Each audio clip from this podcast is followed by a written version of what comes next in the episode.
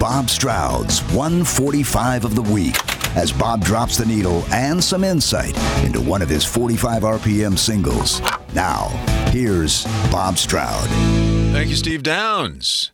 This is Bob Stroud. Time once again to give you my take on my favorite 45 from last week's 145 and 145. Here's what I have to choose from. Monday, Poor Poor Pitiful Me by Linda Ronstadt, the great Warren Zevon tune.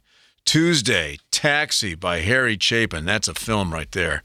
Wednesday, Fox on the Run, some glam rock from Sweet. Thursday, Go All the Way, Raspberries from Cleveland, Ohio. And Friday, the Hot Rod Lincoln. That's the Commander Cody and his Lost Planet Airmen version. Such a tough decision. I love all these songs. They all bring back such great memories. But you know me, I got to go with Go All the Way by the Raspberries. That song just blew me away back in the summer of 1972.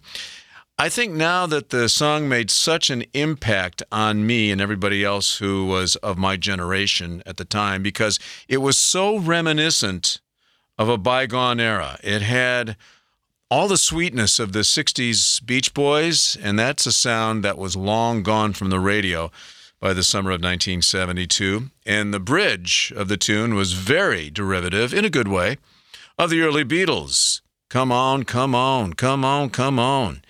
Yet the power chords that open the song and close the song were very much of the day, making it a, a really well crafted song with one foot in the present and another foot lovingly from our past. Nothing wrong with that.